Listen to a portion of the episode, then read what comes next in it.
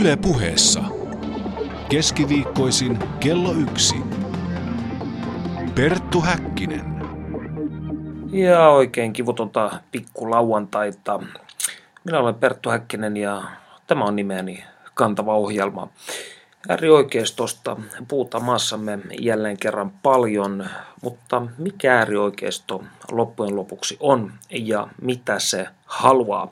Kanssani keskustelemassa kansallismielisen Sarastus-verkkolehden blogisti, sairaanhoitaja ja oikeistotraditionalisti Jarkko Pesonen. Lämpimästi tervetuloa. Joo, kiitos paljon. No, jos lähdetään aivan peruskäsitemäärittelyistä liikenteeseen, niin äärioikeistosta kun puhutaan, niin hyvin harvoin tarkennetaan, mikä tai mitä äärioikeistolla oikeastaan tarkoitetaan. No äärioikeisto käsitteenä on määritelty vasemmiston näkökohdista käsin. Ja siihen saman nimikkeen alle niputetaan hyvin heterogeeninen joukko erilaisia ryhmittymiä ja erilaisia aatevirtauksia. Että, mutta mitä voidaan puhua äärioikeisto käsitteenä, niin Mitkä tai, on näitä peruskomponentteja? Tai äärioikeisto tai radikaalioikeisto, niin kuitenkin voidaan mun mielestä katsoa, että kansallisuus ja ajatus kulttuurin orgaanisuudesta on keskeisessä osassa näillä radikaalioikeistolaisilla tai äärioikeistolaisilla ryhmittymillä. Jos voit selventää kuulijoille vähän, mitä tämä kulttuurin organisuus lähtökohtaisesti tarkoittaa? Eli kulttuurin organisu- organisuuteen liittyy käsitys siitä, että yhteiskunnat syntyvät kulttuurievoluution myötä ja ryhmävalinnan seurauksena. Ja toimivat yhteiskunnat su- syntyvät ajan myötä ja niitä ei voida suunnitelmallisesti rakentaa toisin kuin esimerkiksi sosialistit ajattelevat yleensä, että voidaan järkeilemällä luoda toimiva yhteiskunta. Eli toisin sanoen yhteiskunta on tietyllä tavalla tällainen organismi, joka hitaasti kehkeytyy jonkinnäköiseen suuntaan. Joo, kyllä. No, jos äärioikeistosta tai radikaalioikeistosta puhutaan, niin kuinka monta eri äärioikeistoa sinun mielestäsi Suomessa vaikuttaa? Mun mielestä voidaan erottaa ehkä kolme ryhmittymää. Eli tällainen perussuomalaisten ja hommafoorumin linjoilla oleva ja maahanmuuttokritiikkiin keskittyvä joukko. Eli ja, niin sanotut vasta jihadistit. No, jos haluaa tämmöistä käsitettä käyttää, mutta kuitenkin jo, jolla on islamin vastaisuus ja ää, sitten taloudelliset ja rikostilastolliset asiat on keskiössä. Sitten oma porukkansa on tämä nykyisellä aika paljonkin medialta huomiota saanut kansallinen vastarintaliike, joka on sitten avoimen kansallissosialistinen ja pohja-ajatuksensa suoraan kansallissosialistisiin oppeihin. Ja sitten kolmantena se, mitä itsekin edustan, eli tämmöinen kulttuurikonservatiivinen traditionalistinen näkökulma, jota meidän verkkolehti Sarastus edustaa. No, mitä sinun kulttuuri, konservatiivinen, traditionalistinen äärioikeistosi sitten haluaa? Mihin, mihin te pyritte?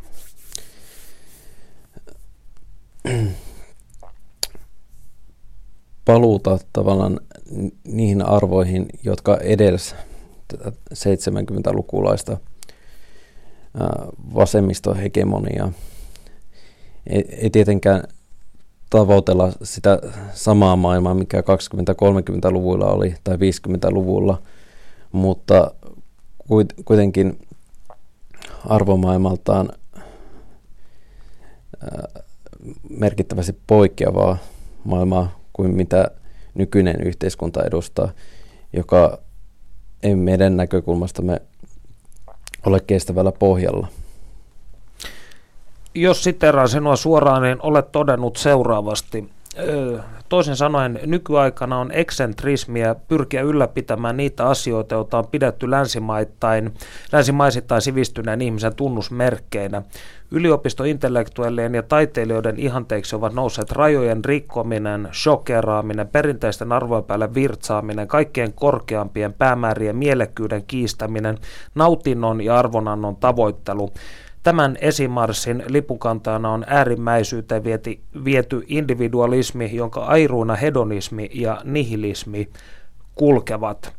Eli toisin sanoen perään kuulutat jonkinnäköistä ykseyttä, kansallista uudelleen syntymistä, onko näin?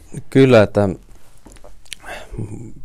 voidaan Jonathan Haidia mukailen erottaa yhteiskunnasta kolme peruskiveä, jotka ovat huolenpito, vapaus ja lo- lojaalisuus. Huolenpito korostuu vasemmistolaisilla, jotka ajattelevat, että yhteiskunnan pit- täytyy pitää huolta kansalaisistaan. Ja vapaus puolestaan korostuu liberaaleilla,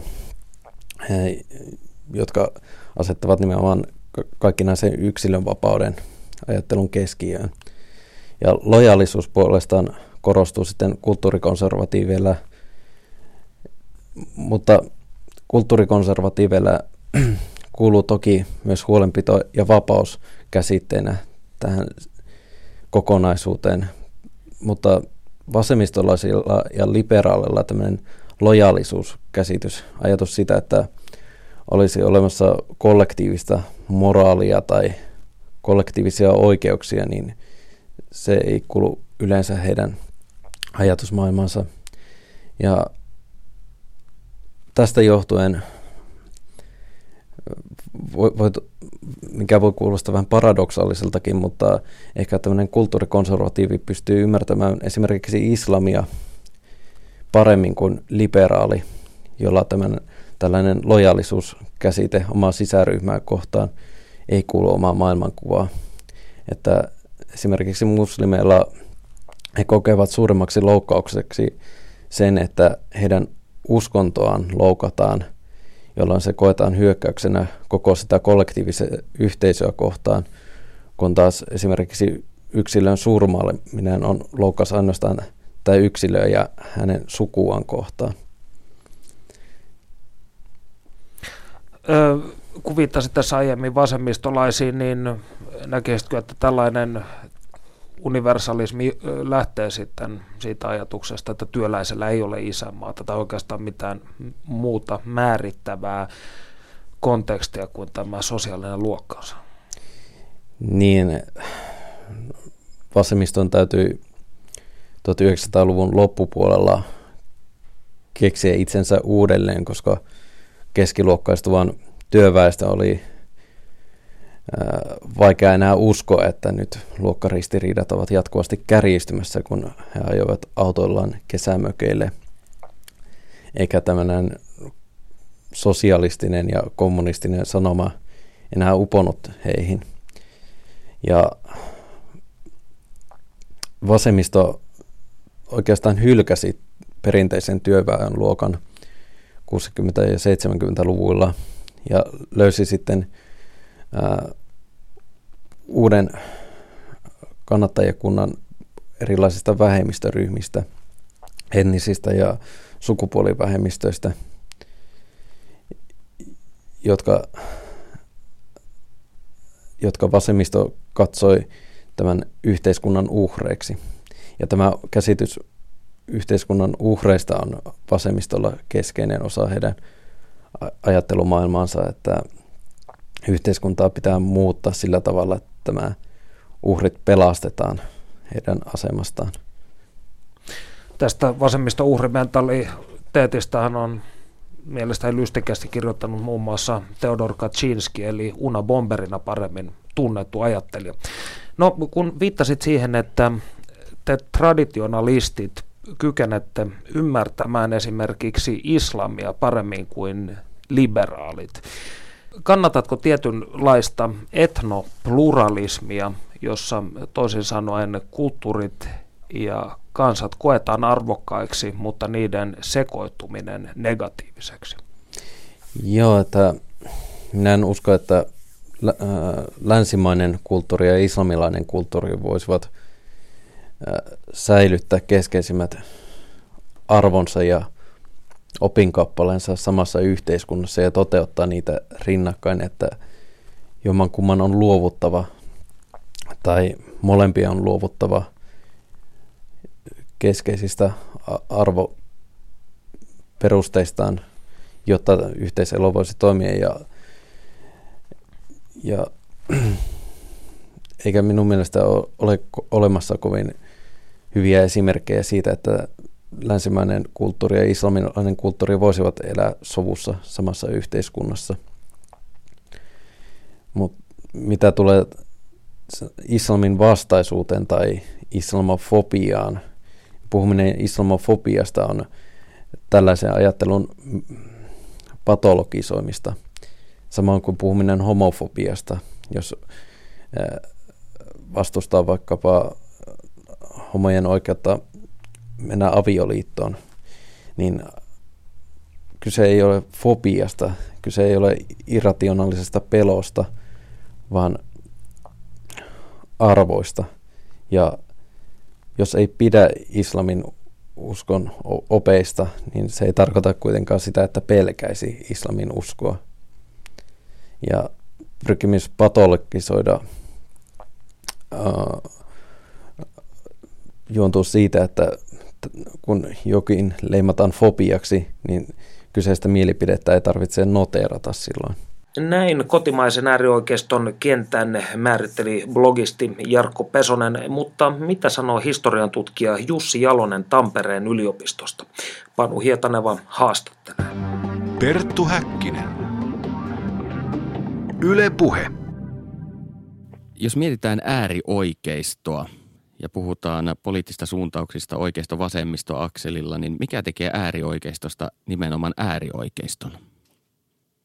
Tässä pitää muistaa tämä identiteettipoliittinen jako, joka on hyvin merkittävä. Että näin yksinkertaisesti voidaan sanoa, että eurooppalaista oikeistoa on aina motivoinut kansallisuusaate. Vasemmisto puolestaan on luokkakantainen aate. Että se ero tulee nimenomaan siinä tästä kun sitten johdatellaan äärioikeisto ja äärivasemmisto, niin voidaan toki todeta, että äärivasemmisto vie tämän luokka-ajattelun äärimmäisyyksiin. He pyrkii yleensä eliminoimaan kaikki yhteiskuntaluokat tarvittaessa vaikka niin, että varakkaammat ihmiset tapetaan. Vastaavasti sitten totta kai äärioikeisto on tavoitteissaan nimenomaan äärikansallinen Eli he vastaavasti pyrkivät suojelemaan kansakuntaa ulkoisilta ja sisäisiltä uhilta. Ja totta kai kun tämäkin viedään aivan äärimmilleen, niin siinä sitten lopulta päästään siihen, että portit suljetaan täysin ulkoisilta vaaratekijöiltä tai tarvittaessa sisäiset vaaratekijätkin voidaan jopa eliminoida. Ja nyt tosiaan puhutaan ihan 1900-luvun äärimmilleen viedyistä esimerkkeistä. Mistä suomalaisen äärioikeiston patriotismi oikein kumpuaa? No paljolti tämä on ulkomaalaista lainaa, että jos tosiaan puhutaan vaikka tästä patriottikomin toiminnasta, niin koko formaattihan on tuotu käytännössä katsoen Ruotsista. Eli taustalla on Ruotsin vastarintaliike, ja nämä äänenpainot on oikeastaan tämmöistä uudelleen lämmitettyä eurooppalaista uusnatsismia. Että teemat on hyvin samat. Heillä esiintyy jopa ihan antisemitismi, mikä on koska meillä Suomessa ikinä ei ole ollut minkäänlaista kovinkaan suurta juutalaisväestöä, niin sehän on sellainen hiilikopioitu ulkomaalaisvihan muoto, joka on tuotettu tänne jostain muualta. Kuinka paljon Suomessa on liikkeitä, jotka voidaan laskea äärioikeistoksi? No, jos puhutaan nyt tällä väljällä kattokäsitteellä, kannattaa erottaa nämä katutason toimijat, joka kannattaa suoraa toimintaa – ja sitten meillä on jossain määrin voi puhua myöskin institutionalisoituneesta parlamentaarisesta äärioikeistosta. Ensimmäisestä kun lähdetään, niin meillähän totta kai on näitä edellä mainittu kansallinen vastarintaliike, joka on tosiaan väkivaltaisia taipumuksia nyt viimeistään aika selkeästi osoittanut katutason äärioikeistoliike. Sitten on erilaisia pienryhmiä, kuten nyt vaikkapa Musta sydän, joka on mainittu tässä äärioikeisto Suomessa kirjassa. Sitten siinä välillä on tällaisia islamofobisia toimijoita, jotka muodostaa kokonaan oman ryhmänsä. Suurin osa heistä rajoittaa kyllä sitten toimintansa tosiaan siihen, että he pieksevät suutansa verkkomaailmassa. Ja tästä kun sitten mennään, siirrytään parlamentaariselle tasolle, niin perussuomalaisessa puolueessa on tällainen oma pienehkö äärioikeisto siipensä, jonka taustalla on ollut tämä takavuosina toiminut Suomen sisu. Ja hehän on myöskin tällainen verkkomaailmassa aikoinaan vaikuttanut toimija, keskustelukerho. Löytyykö näiden pienten liikkeiden ideologiasta joku yhdistävä tekijä?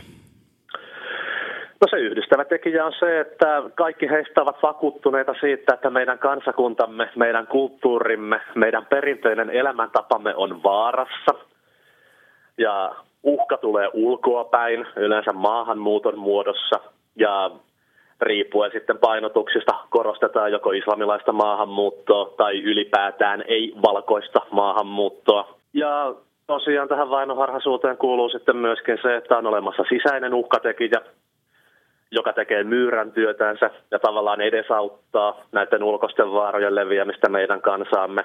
Ja Suomessa äärioikeistot toimijat yleensä määrittelee tällaisiksi mädättäviksi tahoiksi, jotka toimii oman kansan pettureina, nimenomaan vasemmistolaiset ja vihreät. Onko suomalainen äärioikeisto sitten uhka turvallisuudelle? No miten haluaa määritellä turvallisuuden? Mitään yhteiskunnallista kumousta nyt tietenkään Suomessa ei voi syntyä, mutta jos nyt katsotaan vaikka tätä vastarintaliikkeen toimintaa, niin kyllä he ihan tällaista arjen turvallisuutta pystyy uhkaamaan, että järjestyshäiriöitä ja rettelöitä, sellaisia kyllä on sitten tiedossa. Media reagoi äärioikeistoon lähinnä silloin, kun tapahtuu nimenomaan rettelöintiä tai muita väkivallan tekoja. Saako äärioikeisto sitten liikaa huomiota mediassa? Korostuvatko nämä asiat turhan paljon? No en mä nyt näin sanoisi, että ne korostuu mitenkään turhan paljon. Tämähän on Suomessa hyvin perinteinen tapa, että sanotaan, että jos näille henkilöille annetaan huomiota, niin sitten tavallaan he saa sen haluamansa, mutta jos nyt tosiaan tapahtuu, kuten Suomessa on käynyt rettelöintiä vaikkapa valtiollisten tai kunnallisvaalien aikaan tai kaasuhyökkäyksiä, kyllähän niistä nyt sitten pitää puhua. Itse asiassa äärioikeistosta voisi olla ihan jopa suotavaa jonkun verran keskustella ja arvioida sen toimintaa myöskin silloin, kun he eivät tee mitään julkisuuskynnyksen ylittävää. Kiitos Panu Hietaneva. Studiossa siis Perttu Häkkinen ja konservatiivi vallankumouksellinen Jarkko Pesonen. Keskustelun aiheena äärioikeiston nykytila Suomessa. Sinä olet 27-vuotias. 26. 26. Niin ö, miten sinusta tuli traditionalisti? Se on varmaan noin vuosikymmenen ajan vienyt aikaa oman aatemaailman kypsyneen nykyisen tilanteessa, että joskus teini-ikäisenä olin vielä aika paljonkin vasemmistoon kallellaan ja osallistuin Irakin sodan vastaisiin mielenosoituksiin, mutta hiljalleen sitten monet seikat alkoivat ärsyttää vasemmistolaisessa ajattelussa ja huomasi, että ei ole samaa mieltä niistä asioista ja sitten suunta keikahti hyvinkin paljon liberalismiin päin.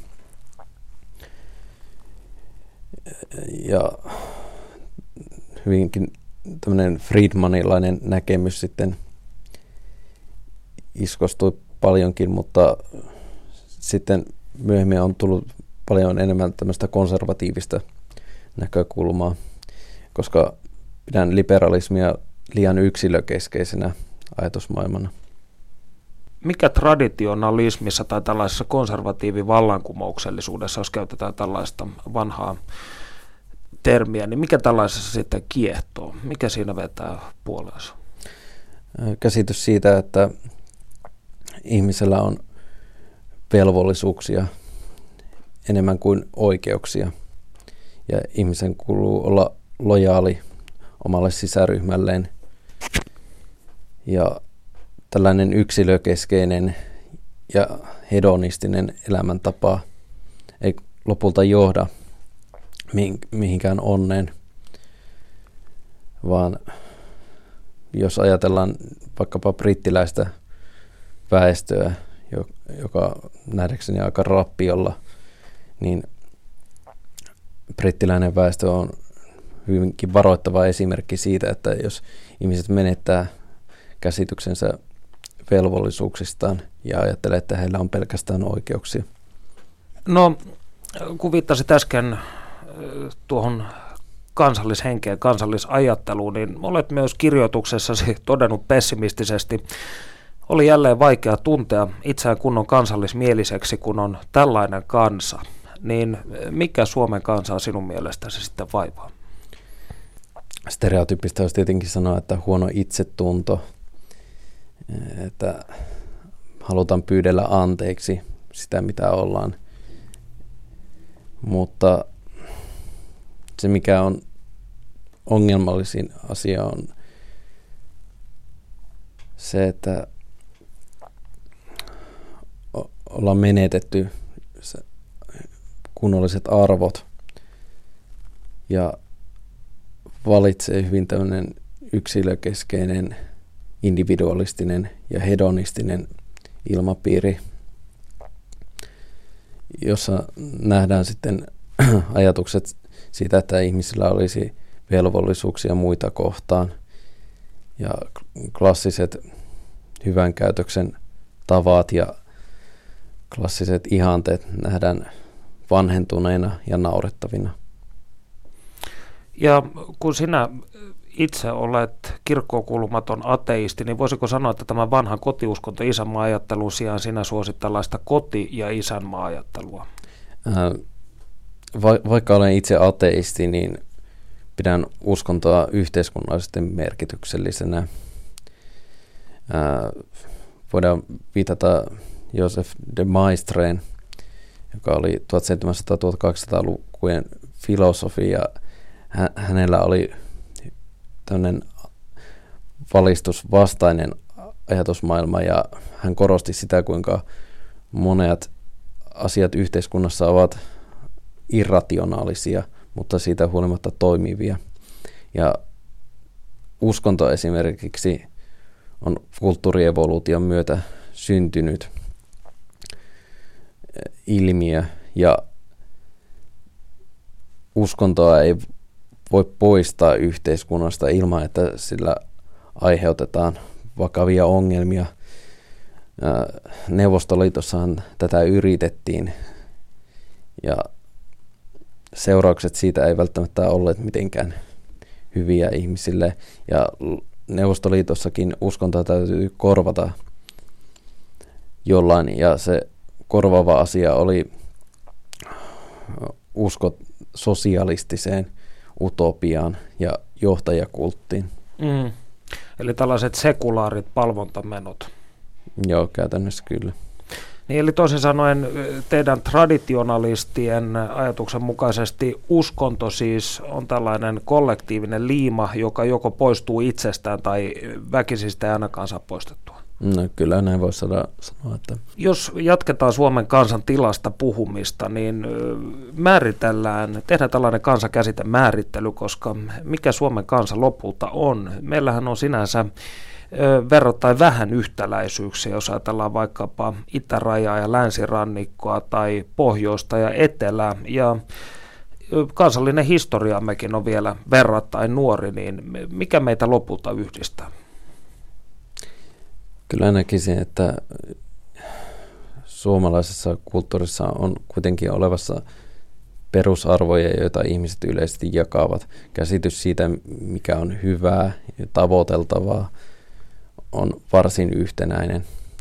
Ja siinä mielessä me oikeastaan myös tarvitsemme näkökulmaa muihin kulttuureihin, jotta voimme määritellä, mitä itse olemme. Että itsemäärittely syntyy paitsi sen kautta, mitä voidaan ajatella, että mitä itse on, niin myös sen kautta, mitä ei ole. Ja identiteetti syntyy siten myös vastakkain asettamalla omaa kulttuuria ja muita kulttuureja. Mutta eikö tässä tulla siihen sinänsä ö, paradoksaaliseen kohtaan, että aika monet suomalaisen yhteiskunnan arvostuksistahan ovat periaatteessa lähtöisin, tai käytännössäkin lähtöisin sosiaalidemokratiasta. Niin, kumpi nyt on syy ja kumpi seuraus, että onko sosiaalidemokraattiset näkökulmat enemmänkin seurausta siitä, että minkälaista su- suomalaisten arvot ovat, kuin siitä, että sosiaalidemokratia olisi luonut nämä suomalaisten arvot. No jos ajatellaan vaikka sinua ö, traditionalistina tai arvokonservatiivina, niin mikä on lähimpänä puolueista Suomen puoluepoliittisella kentällä, on sinä samaistut? Onko se kokoomus? Perussuomalaiset? En, en, en pysty kyllä sanomaan.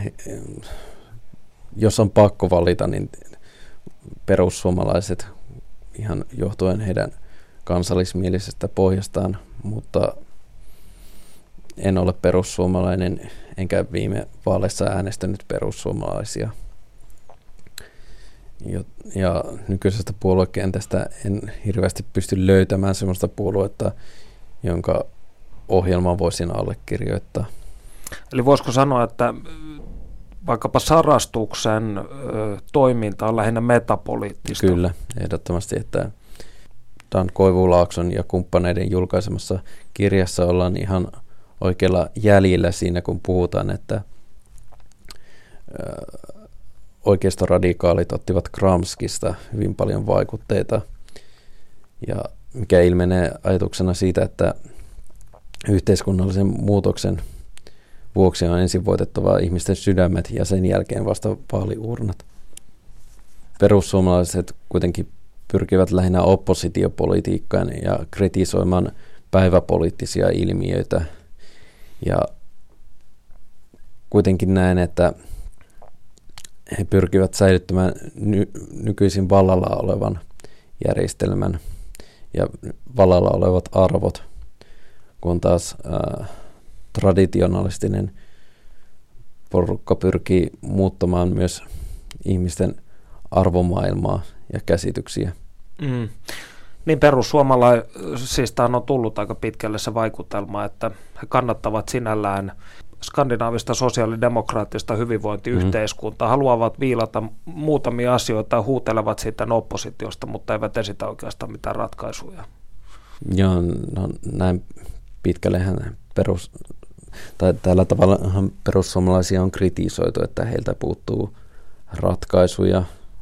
Toisaalta oppositiopuolueen tehtävä onkin lähinnä kritisoida olemassa olevaa politiikkaa. No, kulttuurifilosofi Oswald Spengler julkaisi reilut 90 vuotta sitten teoksen Länsimaiden perikato, jonka mukaan jokainen kulttuuri saavuttaa elävän orga- organismin tavoin huippukohtaansa ja ö, rappionsa tai vanhuuden heikkoutensa. Ja sinä olet todennut olevasi Spengleriläinen, niin elämmekö jo niin kutsuttua auringon laskun aikaa? Kyllä, että hyvin pitkällä syksyllä ollaan ja oikeastaan mikä voisi nyt olla tapahtumassa olisi Spengleriläinen talven aika, jolloin syntyy vastavoima tällaiselle rapautumiselle. Mutta kyse on kuitenkin sukupolvia kestävistä muutoksista ja ihmiset katsovat omaa aikansa liian läheltä, jotta he voisivat selkeästi huomata tämän muutoksen. No mutta Spengler oli tietyllä tavalla fatalisti. Hän uskoi siihen, että tätä kehitystä ei voi pysäyttää. Olenko oikeassa? Kyllä hänellä oli hyvin tällainen fatalistinen Mutta miksi sitten taistella vastaan, jos tilanne on menetetty ja uusi aamu koittaa taas muutaman tuhannen vuoden päästä?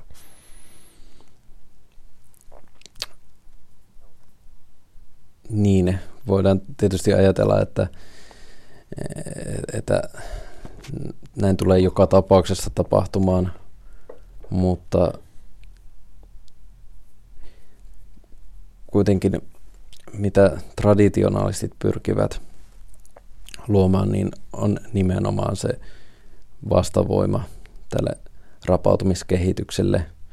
voi olla omassa elämässään toteuttaa niitä ideaaleja, joiden toivoisi olevan yhteiskunnassa valitsevia, vaikka ne eivät yhteiskunnassa sillä hetkellä olisikaan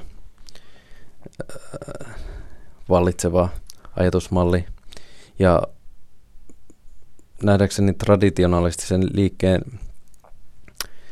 tarkoituskin on antaa vaihtoehtoisia malleja maailmankuvan muodostamiselle kuin mitä nykyinen hegemonia pystyy tarjoamaan. Niin tämä on sinänsä hirveän mielenkiintoista, että tietyllä tavalla traditionalistit, te olette kollektivisteja, mutta kuitenkin individualisteja. Joo, kyllä. No, olet puhunut paljon myös tästä yleiseurooppalaisesta kriisistä, jonka olet jakanut kulttuuriseen, sosiaaliseen, sukupolvien väliseen, poliittiseen ja taloudelliseen, eikö näin ole? Aivan.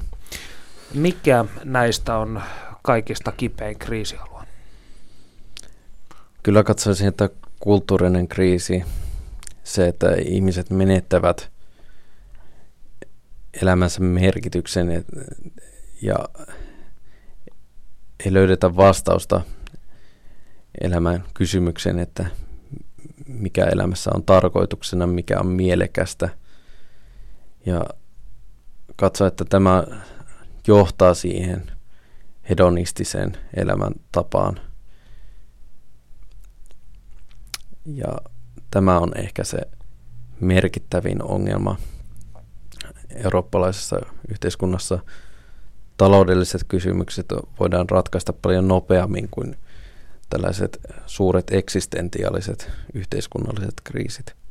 Eli toisin sanoen olet siinä suhteessa myös antimarksilainen, että nämä yhteiskunnan ylärakenteet mielestäsi ohjaavat alarakenteita eikä toisinpäin. Joo, kyllä.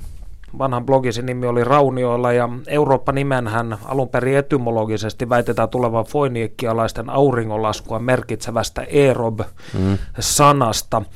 Niin jos elämme mielestäsi tällä hetkellä todeksi eräänlaista eurooppalaista dystopiaa, niin kerro minulle sinun utopiasi. Millainen Suomen ja Euroopan mielestäsi tulisi tulevaisuudessa olla? Ihan lähtien siitä, että eurooppalaisilla ihmisillä olisi jälleen olemassa itsekunnioitus ja he voisivat olla ylpeitä omasta kulttuuristaan, omasta etnisyydestään ilman, että he häpeilisivät sitä ja kantaisivat tällaista valkoisen miehen syyllisyyttä asioista, jotka ovat olleet sukupolvia sitten. Ja Siis itse inho tietyllä tavalla. Niin, kyllä. Ja on tästä käytetty käsitystä, että etnomasokismi. Että, ja tässä on nähdäkseni kyse siitä, että pyritään nousemaan muiden ihmisten yläpuolelle halveksimalla omaa ää, kulttuurista viiteryhmää. No jos puhutaan vielä hetki vaikka identiteettipolitiikasta, niin onko mielestäsi esimerkiksi Suomessa syntynyt somali äidin ja isän lapsi suomalainen?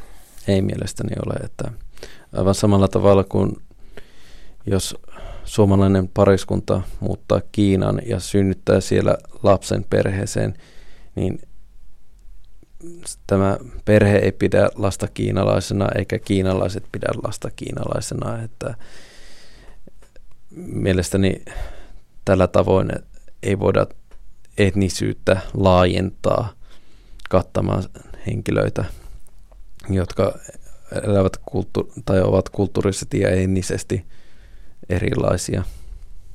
No, jos otetaan ähm, katsaus Suomeen vuonna 2013 ja tämän keskustelun ytimeen, niin viime aikoina äärioikeistolaisten ryhmien, kuten nyt vaikkapa Suomen vastarintaliikkeen käyttämä väkivalta on jälleen noussut tapetille. Niin miten sinä, Jarkko Pesonen, suhtaudut väkivaltaan niin kutsuttuun suoraan toimintaan? Hyväksytkö sinä sen? Mitä tulee esimerkiksi tähän äskettäiseen Jyväskylän tapahtumaan, niin en, en hyväksy sitä puukotusta. Sikäli tietysti vaikea ottaa kantaa tapahtumaan, josta olemassa olevat tiedot on aika vähäisiä, mutta tällainen ääriradikaali toiminta, jossa käytetään väkivaltaa aloitteellista väkivaltaa yksilöitä kohden, niin paitsi että omasta ajatusmaailmasta katsoen se on moraalisesti tuomittavaa, niin se on myös päämäärätöntä. Minä en tiedä, että mitä he uskovat saavuttavansa sillä, että käyttävät väkivaltaa poliittisia vastustajien kohtaan, koska sympatiat luonnollisesti tulevat sen väkivallan uhreille. Ne on vaikea nähdä nyky- nykyyhteiskunnassa perusteluita sille, että käytettäisiin väkivaltaa muuten kuin itsepuolustuksellisessa tarkoituksessa.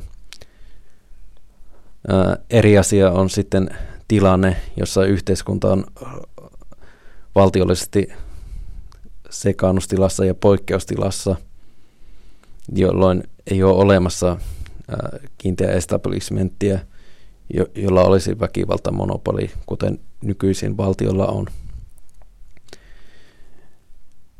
Joten tästä näkökulmasta tuomitsen tällaisen väkivaltaisen hyökkäyksen Tätä mieltä siis on Jarkko Pesonen. Mutta ovatko eh, viharikokset lisääntyneet Suomessa ja mitä viharikollisuus tarkoittaa? Sen kertoo meille poliisiammattikorkeakoulun tutkija Iina Sahramäki Panu Hietanevan haastattelussa. Perttu Häkkinen. Yle Puhe. Poliisiammattikorkeakoulu tutkii vuosittain viharikosten määrää Suomessa – mitä viharikoksella tarkoitetaan tässä yhteydessä? Meillä viharikos on, on määritelty niin, että viharikos on henkilöä, ryhmää, jonkun omaisuutta, instituutiota tai näiden edustajakohtaan tehty rikos, jonka motiivina voi olla sitten ennakkoluulot tai vihamielisyys uhrin oletettua, tai sitten ihan todellista etnistä tai kansallista taustaa, tai sitten uskonnollista vakaumusta tai elämänkatsomusta, seksuaalista suuntautumista, sukupuoli-identiteettiä, sukupuolen ilmaisua tai vammaisuutta kohtaan. Kuinka paljon Suomessa tapahtuu tällaisia rikoksia vuosittain? Mm, no esimerkiksi tuolla vuonna 2011 poliisin tietoon tuli 918 rikosilmoitusta, joka on sisälty, sisälty näitä viharikoksen määritelmään kerrottuja piirteitä. Ja mutta täytyy tosiaan huomioida, että nämähän on poliisin tietoon tulleita epäiltyjä viharikoksia, että vasta sitten tuomioistuin tekee päätöksen, että onko kyseessä ollut oikeasti rikos. Onko viharikosten määrä kasvanut viime vuosina? Um, jos pidemmällä aikavälillä katsotaan, niin on pientä vaihtelua ollut. Että meidän on vuodesta 1998 asti on seurattu poliisin tietoon tullutta rasistista rikollisuutta, mutta tuossa vuonna 2008 tätä menetelmää hieman kehitettiin ja myös viharikosten määritelmää laajennettiin, joten ajatellaan, että vuoden 2008 jälkeiset vuosien tulokset on vertailukelpoisia keskenään. Eli jos katsotaan näitä neljää vuotta, niin siellä on pientä kasvua ollut, mutta ne lukumäärät pyörii aika, aika lailla samoissa, että 2008 oli 259 tapausta ja, ja nyt 2011 918 ja, ja pientä heittelyä ylös ja alaspäin on ollut, mutta tuntemattomien tekemien rikosten osuus on kasvanut, kasvanut pikkuhiljaa, että puolet rasististen rikosten uhreiksi joutuneista ei tunne sitä epäiltyä entuudestaan. Ja toisaalta myös sitten rasistisia piirteitä sisältäneitä pahoinpitelyjä on kirjattu myös vuonna 2011 enemmän kuin kertaakaan aikaisemmin näiden rasististen rikosten seurannan aikana. Millainen on sitten tyypillinen suomalainen viharikos? Ähm, voidaan sanoa, että ihan semmoinen tyypillinen, jos ajatellaan rasistista rikosta, on Suomessa semmoinen yöaikaan julkisella paikalla tapahtuva pahoinpitelyrikos. Mihin vähemmistöön viharikokset erityisesti kohdistuvat? Tosiaan jos asukasmäärään suhteutetaan, niin yleisimmin rasististen rikosten kohteeksi joutuu Somalian kansalaiset. Niitä on kymmenen rikosepäilyä jokaista tuhatta somalialaista kohtaan. Ja seuraavaksi yleisimmin rikoksia kohtaa sen Turkin, Irakin ja Iranin kansalaiset suurin osa viharikollisuudesta, mikä tulee poliisin tietoon, on rasistista. Mutta seksuaalisen suuntautumiseen, sukupuoli-identiteettiin ja sukupuolen ilmaisuun perustuvia viharikoksia on vuonna 2011 tullut poliisin tietoon 42 rikosilmoitusta, jossa tosiaan sitten nähtiin, että teon motiivi liittyy siihen uhrin oletettuun tai todelliseen seksuaaliseen suuntautumiseen. Onko viharikosten määrässä alueellisia eroja? Mm, on niitä on, on toki jonkun verran. Et suurin osa poliisin tietoon tulleista tapauksista on Helsingissä. Helsingissä tosiaan pääkaupunkiseudulla on kirjattu yhteensä 40 prosenttia kaikista rasistisista rikosilmoituksista. Et siinä mielessä on enemmän, ja, mutta toisaalta taas pienissä, pienissä kunnissa voi olla ne vuosittaiset vaihtelut hyvinkin suuria, koska lukumäärät on aika pieniä. Niissä voi olla sitten monta tekijää, mitkä vaikuttaa niihin lukumääriin. Kiitos Panu Hietaneva. Studiossa siis Perttu Häkkinen ja oikeisto traditionalisti Jarkko Pesonen aiheena äärioikeiston nykytila. Näetkö, että jos tällainen voisi sanoa poliittinen väkivalta Suomessa jatkuu, niin se tulee myös rappeuttamaan äärioikeiston? Kyllä se t- tulee ainakin synnyttämään ristiriitoja sen sisälle ja aiheuttamaan sen, että huomio kiinnittyy nimenomaan siihen väkivaltaisiin tapahtumiin sen sijaan, että voitaisiin edistää sitä oman arvomaailman eteenpäin viemistä. Eli toisin sanoen näkisit itsesi ainoastaan suorassa toiminnassa mahdollisesti, jos maa olisi tässä mainitsemassasi sekannustilassa? Joo, että jos til- tilanne olisi esimerkiksi, mitä Suomen itsenäistymisen aikana oli, niin se, sellaisessa tilanteessa mahdoton olla ottamatta ää, puolta tai sitten joutuu jättäytymään koko kehityksen ulkopuolelle. No näkisitkö, että osa äärioikeistolaisesta kentästä laajassa mielessä voisi olla uhka Suomen sisäpoliittiselle turvallisuudelle? No en, en pidä hirveän merkittävänä esimerkiksi tätä vastarintaliikettä, että he ovat tietysti yksilötasolla uhka ihmisille, mutta koko valtion tasolla niin en näe, että he muodostaisivat sellaista joukkoa, joka pystyisi vakavasti ottaen uhmaamaan olemassa olevaa järjestystä. Että katson enemminkin, että levottomuudet, kuten voidaan katsoa arabimaissa tapahtunutta niin sanottua arabikevättä, niin ovat seurausta siitä, että valtio on jo siinä tilassa, että tilanne on muuttunut kansalaisten kannalta sietämättömäksi. Ja valtio on heikentynyt niin paljon, että ihmiset alkavat etsiä vaihtoehtoisia tai vaihtoehtoja olemassa olevalle järjestykselle.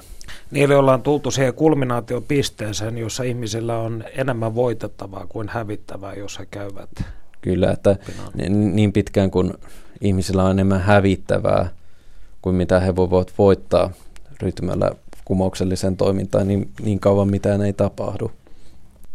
No jos mietitään suomalaisen äärioikeiston julkisuuskuvaa, viime vuosikymmeninä tällaisesta Pekka Siitoinlaisesta show-meiningistä, vaikkapa sitten Joensuun skinitoimintaan. Natsiskinithän siis tutkija Tarja Hildenin mukaan tekivät 50 rasistista rikosta vuosina 1995-1998 Joensuussa, niin tällainen kiljun keitto fasismi, jos tätä nyt sellaiseksi voi kutsua, niin onko se sinun mielestäsi tietyllä tavalla stigmatisoinut suomalaisen äärioikeiston? Tietysti se halutaan vasemmistolaisten toimittajien puolelta näyttää nimenomaan tällaisessa valossa, jotta oikeisto radikaali ajatusmaailma ei saisi suosiota ja jotta se olisi moraalisesti paheksuttavaa ja halveksittavaa – mutta en usko, että sillä on pidemmän päälle kovin suurta merkitystä, että mitä tulee natsiskineihin ja siitomen porukkaan, niin heihin mielestäni pitäisi suhtautua aika välinpitämättömästi ja pyrkiä olemaan omalla linjallaan ja osoittaa omalla esimerkillään – muuta tietä kuin mitä he. Ja ää, esimerkiksi Pekka Siitomellahan oli toiminnan keskiössä lähinnä performanssi ja halu saada huomiota ja halu järkyttää ihmisiä, eikä niinkään se, että hän olisi itsekään välttämättä uskonut, että voi koskaan nauttia mitään suurta kansansuosiota. Ja skineillä puolestaan kyse on lähinnä alakulttuurista. ja kaikissa suhteissa kuitenkin traditionaaliset eroavat heistä hyvinkin paljon, että en, en usko, että kovin pitkälle voidaan lyödä tätä leimaa näin perustettomasti. Ja kuunnellaanpa tähän väliin, mitä suomalaisen äärioikeiston viime vuosikymmenistä muistaa edesmenneen valtakunnanjohtaja Pekka Siitoimen oikea käsi Olavi Koskela.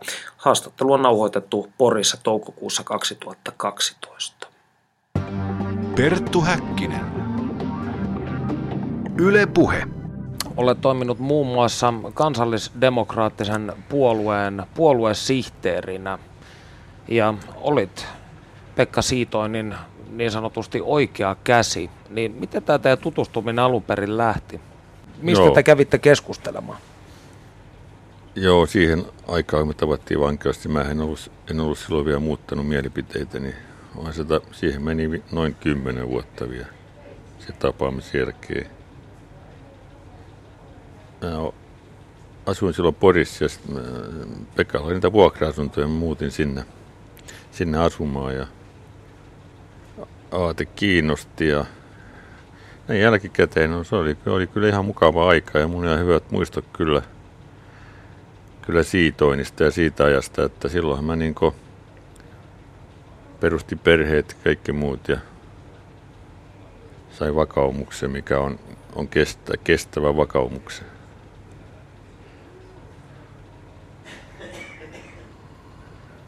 No millaisia sitten nämä vuodet Naantalissa oli? Kun teillä oli tämä kansallisdemokraattinen puolue ja piditte paraateja ja univormut päällä, niin tuliko näissä paljon kahnauksia?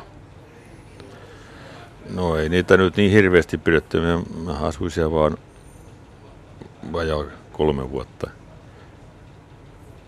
Kyllä, me pidettiin tämä laivaseminaari esimerkiksi, jossa mun heitettiin putkaa, joka mä olin rääri jollekin, niin mä heitettiin putkaa, kun mä olin natsijuun. Oliko alkoholilla osuutta asiaan? Kyllä, sillä oli osuutta. Pekka ei heitetty. Kyllä mä ainakin muistan yhdessä, no oikeastaan kerran me pidettiin semmoinen kunnon paraatisia torilla. Il- ilmoitettu oikein lehdessä ja sitten siinä tuli näitä tietenkin anarkistejakin. Saatiin me aluksi oli ihan rauhassa. Mitä se siellä oli, no Pekkahan siellä, mä olin Suomen lipun kanssa, meitä oli joku viisi henkeä, siellä oli Aalto ja Pekka oli just siellä päässyt parhaaseen kohtaan se, että taivaassakin on vain yksi Jumala. Niin sitten siihen tuli joku rappio suomalainen ja polkupyörän kanssa siihen juomuksi. Pekka, mitä hulluja sä taas puhut? Niin Skini potkasi siltä heti etu, etupyörän väärään. sitten se meni jonkun aikaa. Sitten alkoi anarkistit alkoi heittää kananmunia. Ne tuli jostain sieltä toisen kerroksen tasanteelta jostain ovelasti. Eli joudutte väijytykseen. Jouduttiin väijytykseen juuri, että niin ilmoittaa. Nehän on aina anarkistit häirittää joka puolella toimintaa, joo. No paljon teillä oli sitten jäseniä tuossa kansallisdemokraattisessa puolueessa noihin aikoihin? Siitä onhan itse on puhunut jostain tuhansista. Joo, ei kyllä, mutta kyllä niitä, mikä osti tavaraa ja ne laskettiin kaikki yhteen, niin kyllähän sitten tietysti tuli tuhansia, että mikä oli joskus ostanut, jokainen merkattiin sinne. Mutta ei, ei niitä maksavia jäseniä kyllä ollut ihan muutama kymmenen, mikä oli maksanut.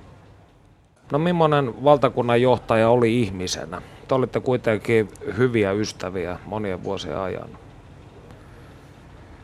Niin kuin sanoin, niin kyllä mulla jäi hyvät mielikuvat, vaikka hän olikin semmoinen, että hän ryppäsi joka ilta.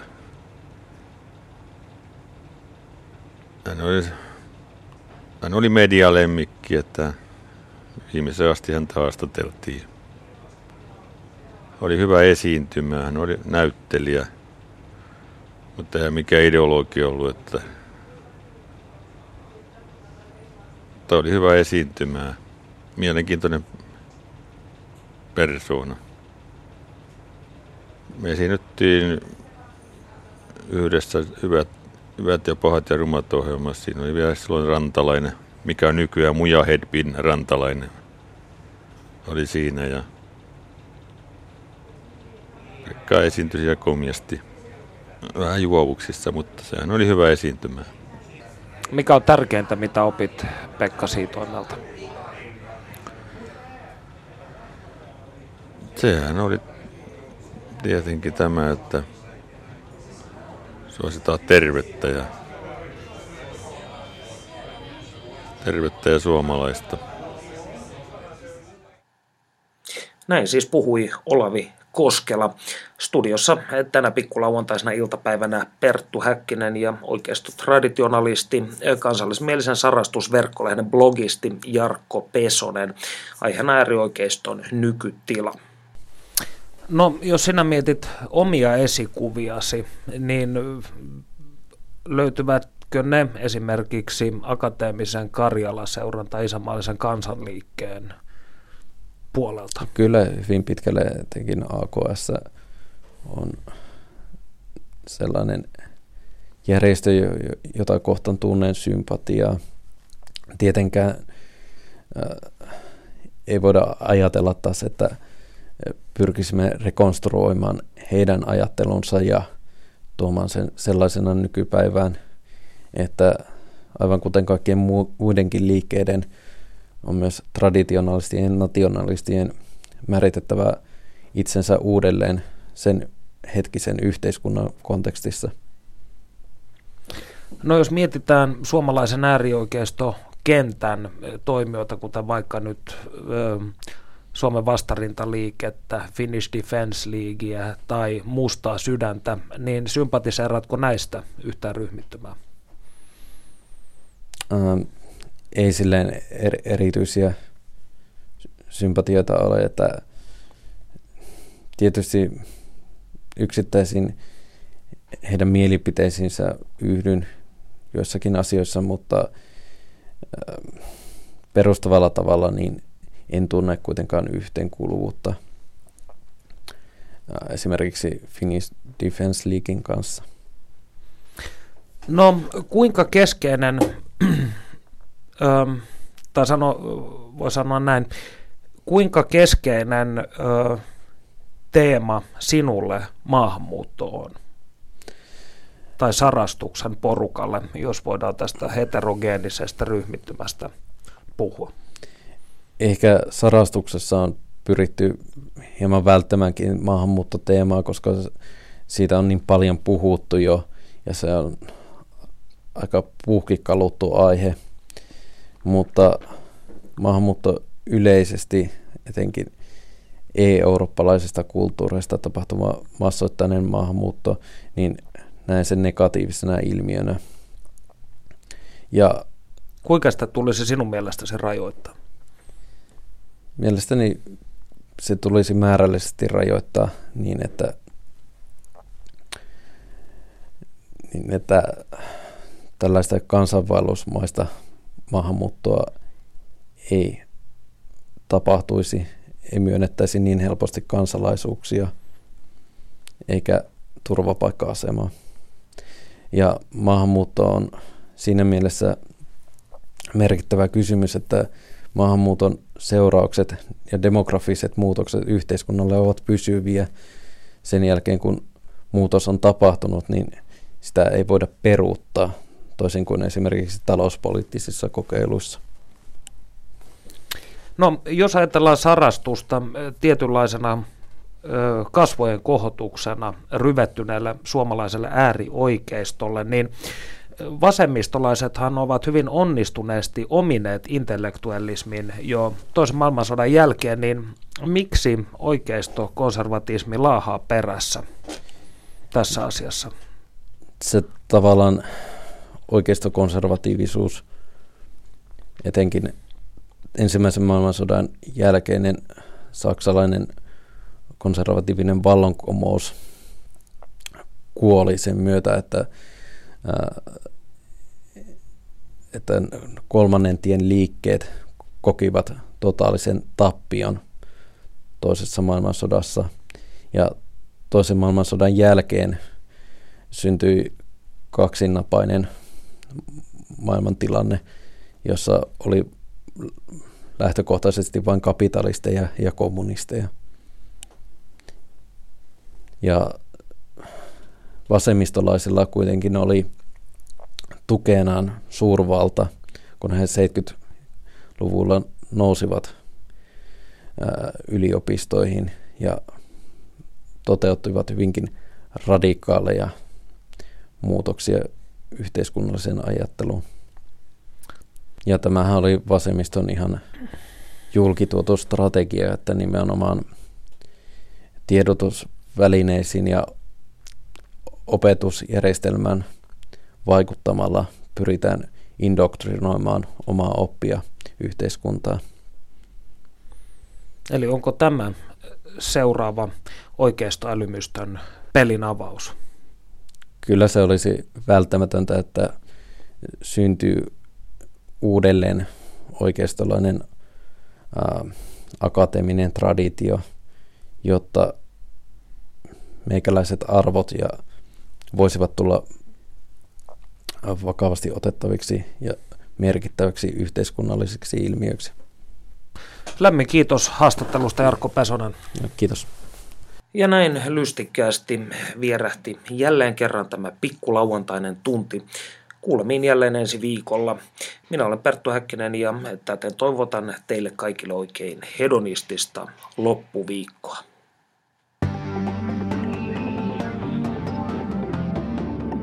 Yle puheessa.